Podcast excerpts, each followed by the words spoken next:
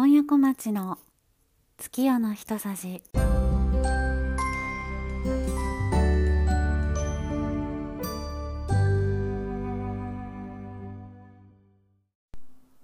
2022年7月14日満月。21回目の配信となりました。いかがお過ごしでしょうか？今夜小町です、えー今回の満月はスーパームーンということで今年2022年で最も地球からの距離が近くなっているという月ですね、まあ、つまり地球から見える月の大きさが今年一番大きいということになるんですけどあのー前にもですねちょっと月の大きさがどうして変わるのかというお話はこの月夜の一さじでもお話ししてまして7回目の配信の時かな、えーなんかちょっとお話ししたのでそちらでねまあ詳し詳しく話しまあそんなに 詳しくないんですけど あのまあ私がちょっと勉強した知識を話してるのでまあそちらも聞いてみていただけたらなと思うんですけどあの月はあの地球の周りをね回っていますけど回り方が楕円形なので、えー地球から遠い時と近い時があるよっていうあの簡単に言うとそういうことなんですけどまあなのでですね1年に1回ずつは必ず一番遠いお月さんと一番近いお月さんが見られるよということですね。まあ、ちなみにあの一番遠い月はあの今年の1月にねあのすでにあったんですけどで今回は一番大きく見えるということでまあ実際にはねその小さい時と大きい時が2個並んでるわけではないので、まあ、見た見た目ではねなかなかわからないですけどあの結構写真でなんか見比べたような画像がちょうど今のねなんかそのスーパームーンですとかって話題になったりしてそういった画像がまあ見られたりもするのでそういうので見ると結構一回りぐらいは違うのであの分かりやすいんですけどね。なんですけどちょっと今回は、まあ、私の住んでいる地域はあいにくのお天気で今年のスーパームーンは大きい月は残念ながら見られないかなという感じなんですけれども地域によってはねなんか雲の切れ間から見れるところもあるようなので はい。皆さんのお住まいの地域はどうでしょうかね？ちょっと夜空を見上げてみてはいかがでしょうか？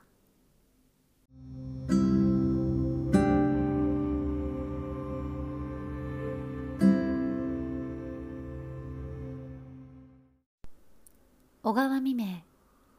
ピカピカする夜。都会からあまり遠く離れていないところに一本の高い木が立っていました。ある夏の日の暮れ方のこと。その木は恐ろしさのためにブルブルと身震いをしていました。木は遠くの空で雷の鳴る音を聞いたからです。小さな自分から木は雷の恐ろしいのをよく知っていました。風をよけて自分をかばってくれた。あの優しいおじさんの大木もある年の夏の晩型のこと。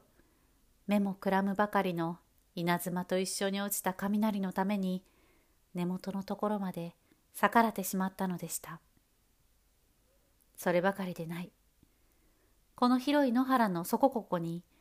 どれほど多くの木が雷のために打たれて枯れてしまったことでしょう。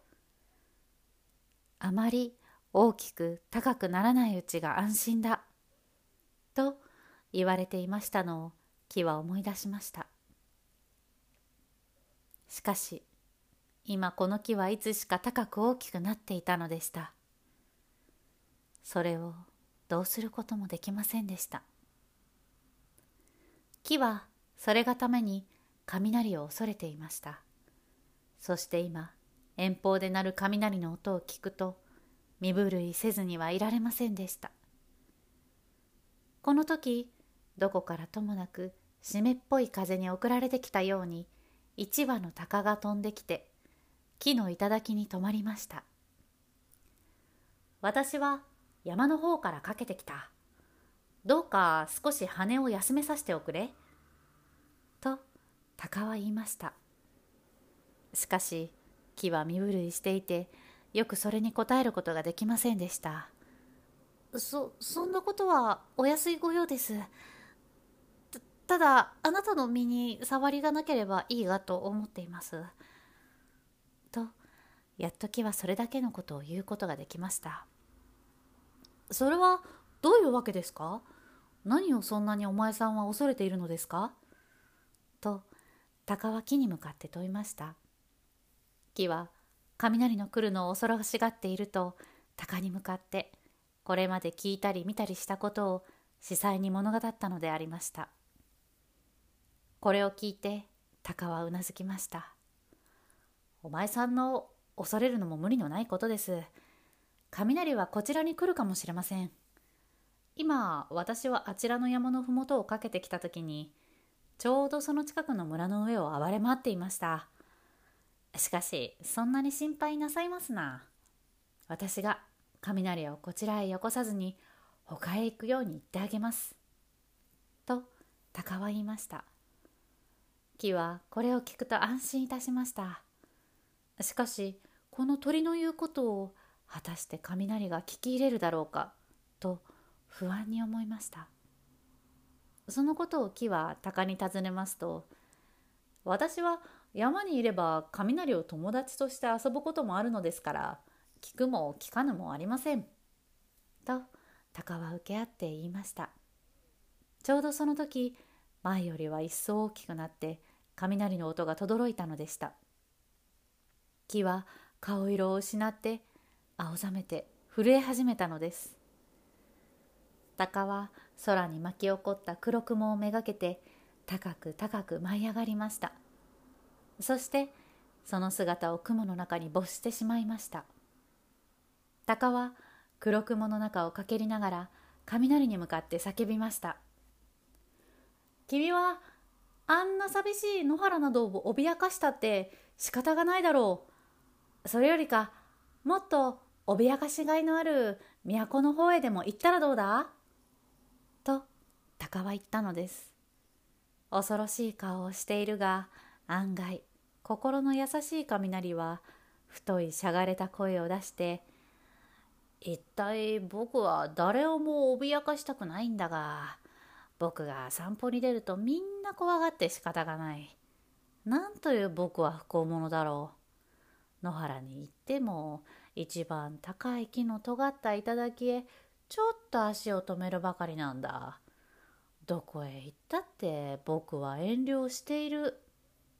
都の方にあまり行かないのも僕の遠慮が力なんだ。それでいつも寂しい野原の方へ行くような次第なんだ。と答えました。すると鷹は空にもんどりを打ちながら「よく君の心の中は分かっている。しかしいつも野原の方へ行くんでは君も散歩の甲斐がないというもんだ。この頃都会は美しいぜ。一つ今日は都会の方へ行ってみたらいいだろう。と鷹は言いました。正直で信じやすい雷は鷹の言うことに従いました。そして雷は方向を転じて都の方へ進んでいきました。黒雲は雷に従いました。そしてさながら前触れのように冷たい湿っぽい風は野面を吹く代わりに都会の上を襲ったのです。雷は目の下に灯火のキラキラとついた都会を眺めました。そこからは自分の鳴る音に負けないほどのゴーゴー鳴りとどろく機関のうなり音や車輪の回る音やいろいろの蒸気機関の活動する響きを聞きました。このありさまを見ると雷はここで遠慮しなくてもいいだろうという気が起こりました。しかし雷はどこへでも落ちていいというような乱暴な考えは持ちませんでした。どこか自分のちょっと足を止めていいところはないかと探しました。正直な優しい雷は黒い太い一筋の電線が空中にあるのを見つけました。そして注意深くその線の上へ降りました。すると今まで威勢よくキラキラと明かりが輝いて騒音に見えた都会がたちまち真っ暗となってすべての機械の鳴る音が止まってしまいました。雷はどうしたことかとびっくりしてしまいました。この時野原の高い木立は星晴れの下空にすがすがしく背伸びをしたのであります。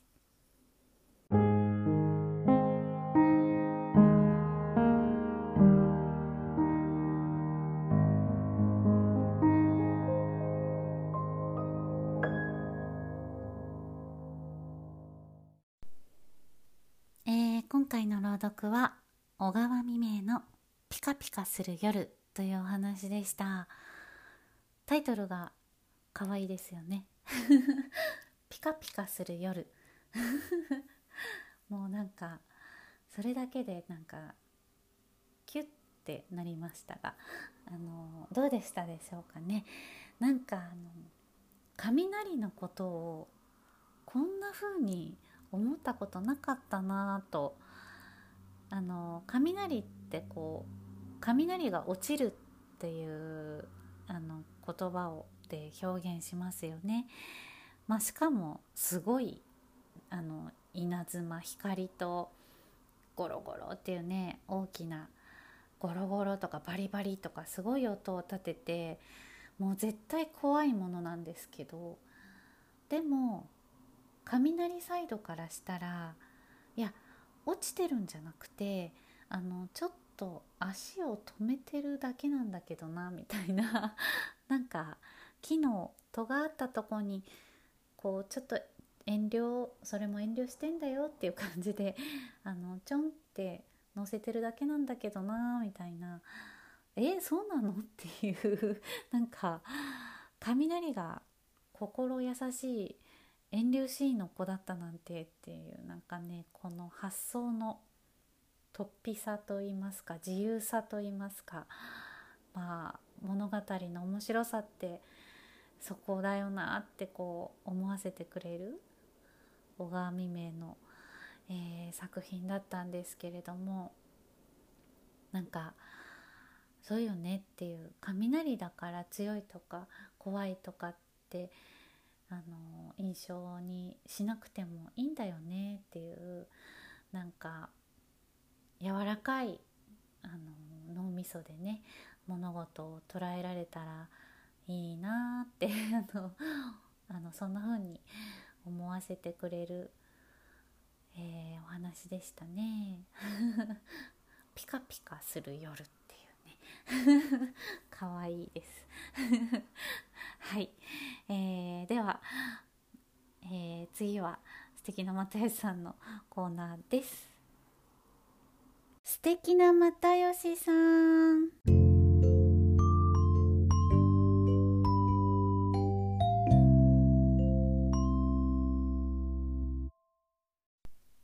このコーナーではピースの又吉さんがエッセイや YouTube テレビやラジオ雑誌のインタビューなどでお話しされていたエピソードに勝手に共感しているコーナーです。あのー、今又吉さんの作品ですとか、まあ、お笑いっていうものに触れることができるのが、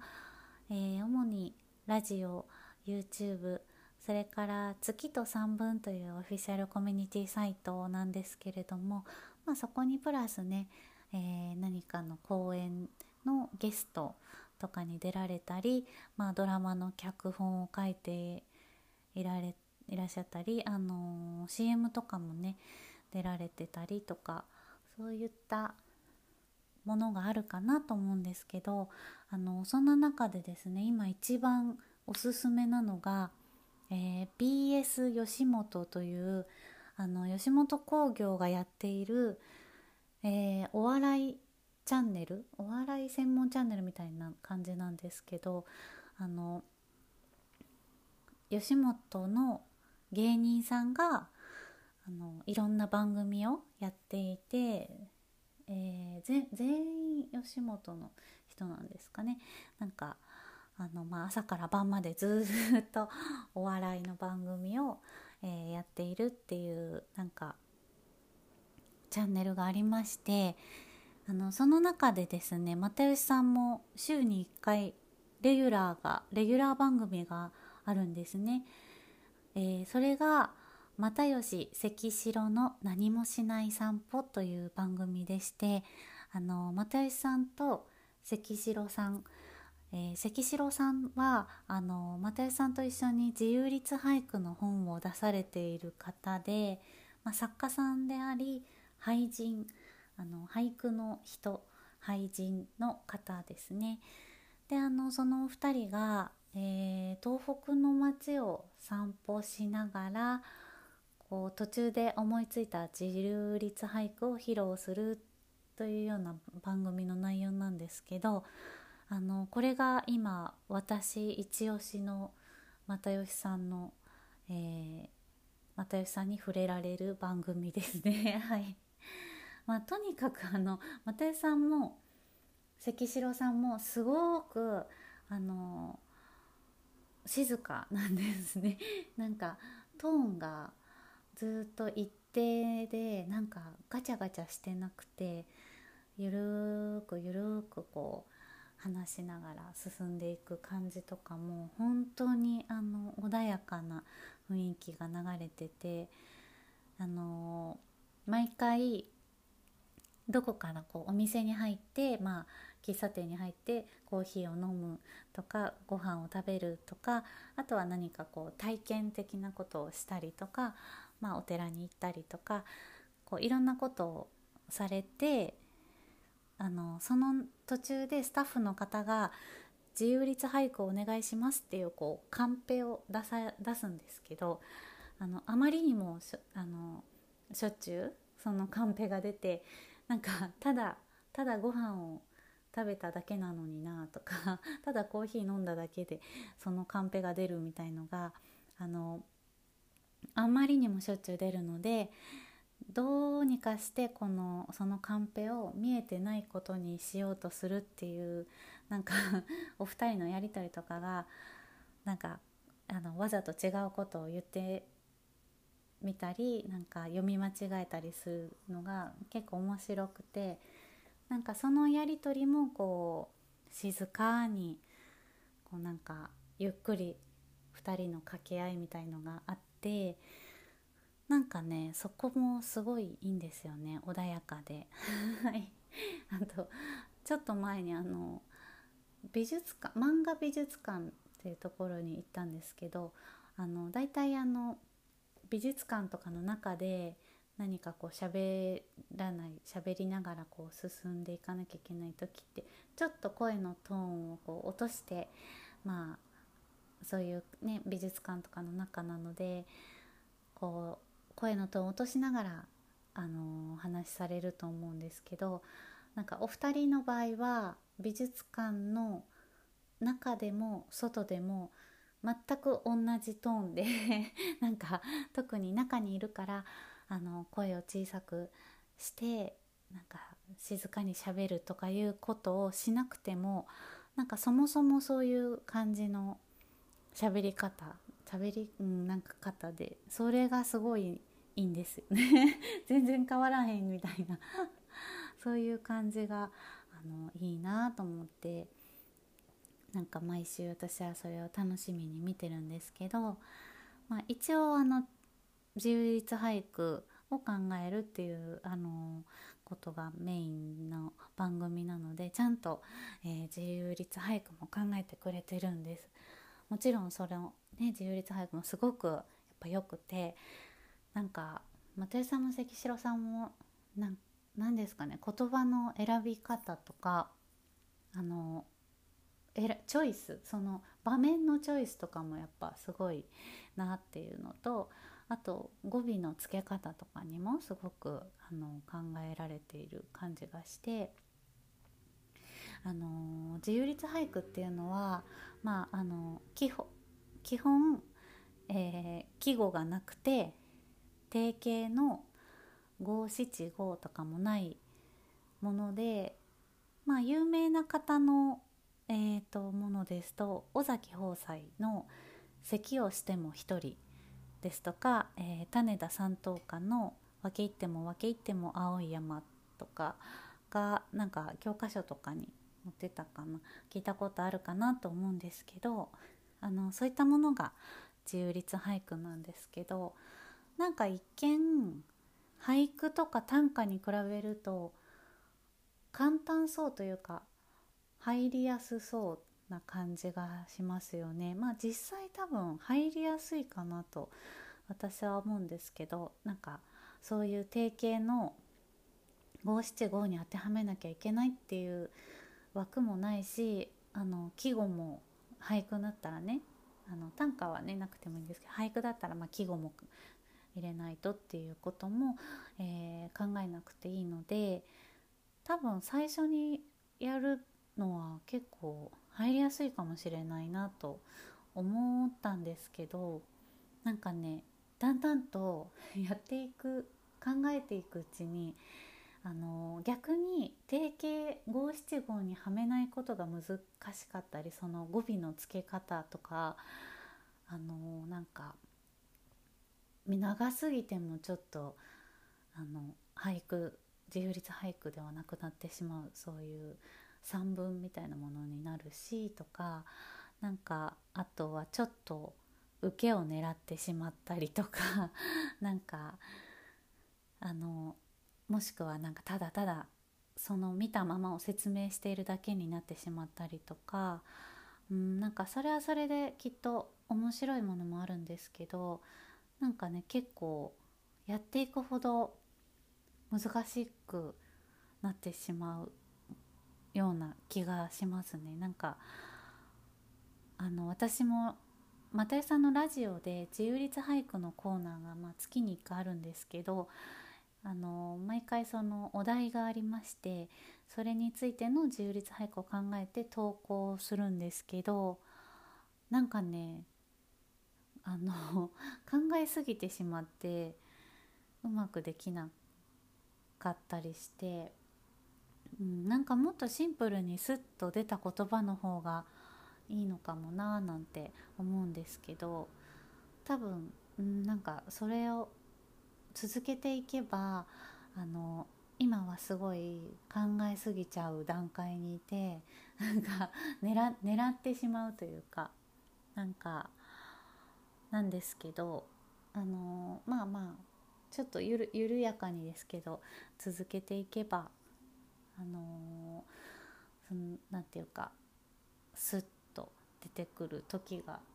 来たらいやわかんないけどスッと出るかどうかも。いやもちろん考え抜いたものの方がいいのかなとかなんか迷いながら やってますが。はい、えー、まあまあこの番組はねその見てね自由律俳句を考えなくても別にいいんですけど ただただあの本当にあの面白いのでなんか是非あの見てもらいたいななんて思うんですけど問題はですねあの見逃し配信とかをねやってないんですよね。えー、時間がですね水曜日の23時30分からというですね結構遅い時間でまあ普段の私はもう完全にあの寝ていますね はいあのなんですけど本当にこの水曜日だけは頑張ってあの起きていたりまあちょっとあの1時間ぐらい仮眠をしたりとかしてなんとかあの寝ないように 頑張って見てるんですけどもうでもねそれでも何回か寝過ごして見逃してしまったことがありますがただあの水曜日ってなんか週の真ん中でこう仕事もちょっと疲れ溜まってきたなみたいなちょっとしんどいなっていうなんか日でもあってうんなんかそんな日にねあのー、この番組が又吉関城の何もしない散歩という番組がですねあのあると思うとなんか頑張れるというかちょっとそこでね私はあの息抜きができるんですよね。あのそんな番組なんですよ。本当に毎週救われる番組なのであのぜひ、えー、夜遅くまで起きてることが苦じゃない方は特に 普段11時半とか全然起きてるよなんていう方でしたら特にですねあのぜひ水曜日の、えー、23時30分 BS 吉本の又吉関城の何もしない散歩をあのご視聴いただけたらなと思います。又吉さんの魅力がいっぱいいっぱい出てくるので。あとですねあの又吉さんって結構あの髪の毛を下ろしてあのメディアとかに出られてることが多いと思うんですけどこの番組は結んでることの方が多くてあのこんなに結んであのテレビに出てる又吉さんはこの番組ぐらいじゃないかなというぐらい髪を結んであの出演されてるので なんかそこら辺もちょっといつもと違う又吉さんが見れていいんじゃないかなと思うので是非、あのー、見ていただけたらなと思います。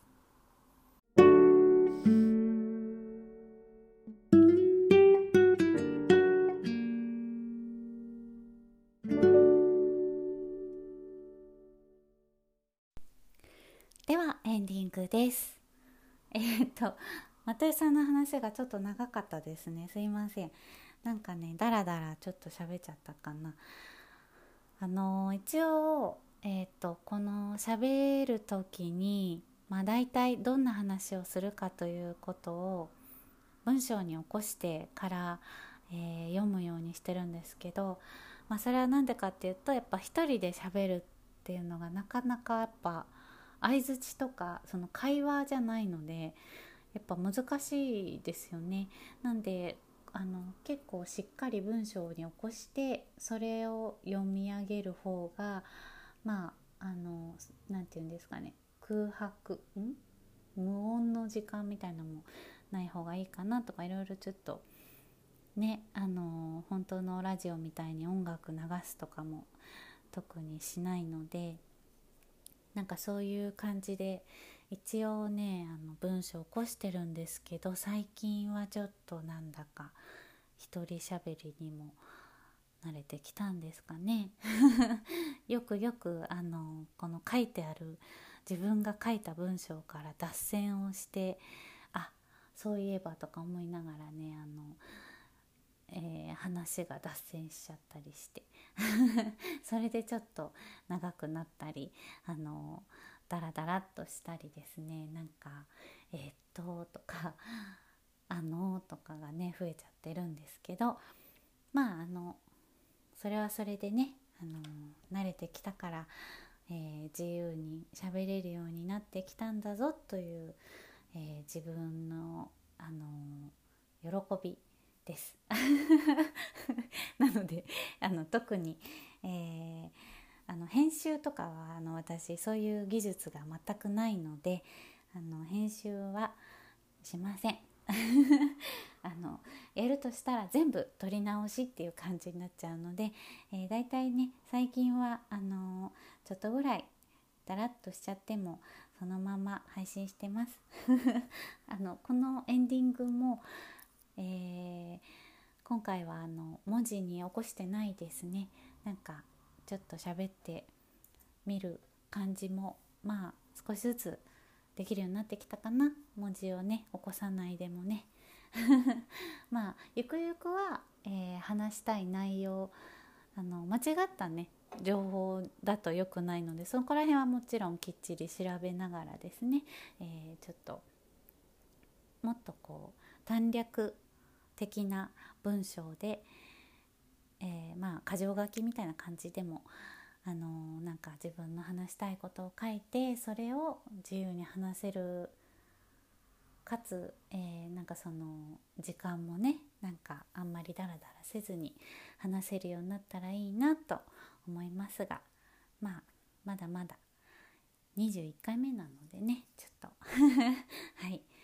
えー、そんな感じでやっていきたいと思いますさて次回の月夜のひとさじは7月29日新月2時54分に配信いたします。それではまたお会いしましょう。ごやこまちでした。バイバイ。